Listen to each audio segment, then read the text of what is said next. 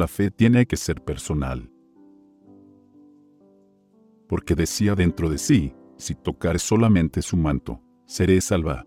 Libro de San Mateo, capítulo 9, versículo 21. Era una pobre mujer la que pronunció estas palabras, una mujer que por espacio de 12 años venía padeciendo una enfermedad que le amargaba la vida. Había gastado ya todos sus recursos en médicos y medicinas, y estaba desahuciada. Pero al oír hablar del gran médico, le renació la esperanza. Ella había procurado en vano una y otra vez acercarse a él. Había empezado a desesperarse, cuando, mientras él se abría paso por entre la multitud, Llegó cerca de donde ella se encontraba, pero entre la confusión no podía hablarle, ni lograr más que vislumbrar de paso su figura. Con temor de perder su única oportunidad de alivio, se adelantó con esfuerzo, diciéndose, si tocare solamente su manto, seré salva y mientras él pasaba, ella extendió la mano y alcanzó a tocar apenas el borde de su manto. Pero en aquel momento supo que había quedado sana. En aquel toque se concentró la fe de su vida, e instantáneamente su dolor y debilidad fueron reemplazados por el vigor de la perfecta salud. Con corazón agradecido, trató entonces de retirarse de la muchedumbre, pero de repente Jesús se detuvo.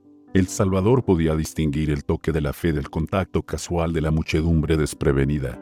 Una confianza tal no debía pasar sin comentario.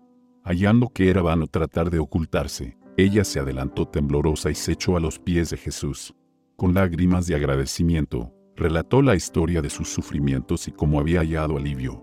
Jesús le dijo amablemente, Hija, tu fe te ha salvado, ve en paz. Él no dio oportunidad a que la superstición proclamase que había una virtud sanadora en el mero acto de tocar sus vestidos. No era mediante el contacto exterior con Él, sino por medio de la fe que se aferraba a su poder divino, como se había realizado la curación. Así es también en las cosas espirituales. El hablar de religión de una manera casual, el orar sin hambre del alma ni fe viviente, no vale nada. Una fe nominal en Cristo, que lo acepta simplemente como Salvador del mundo, no puede traer sanidad al alma. No es suficiente creer acerca de Cristo, debemos creer en Él. La única fe que nos beneficiará es la que lo acepta Él como Salvador personal, que nos pone en posesión de sus méritos. Padre, gracias por la salvación que me has dado. Ayúdame a tener una relación personal con Cristo.